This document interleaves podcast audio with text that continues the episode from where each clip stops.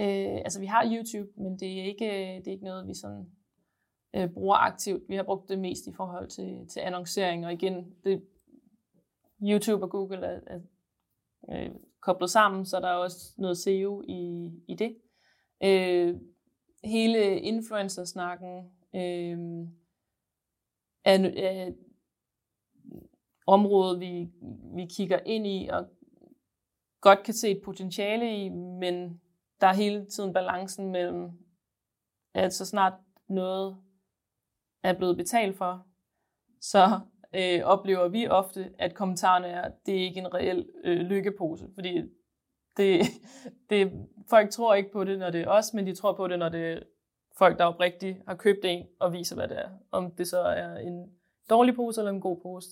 De kan tro på det, når, når det kommer fra hjertet. Så, så det er igen en vurdering, om det, om det er der, vi skal lægge fokus, eller om vi hellere vil opbygge en, øh, en relation og øh, skabe nogle ambassadører derude.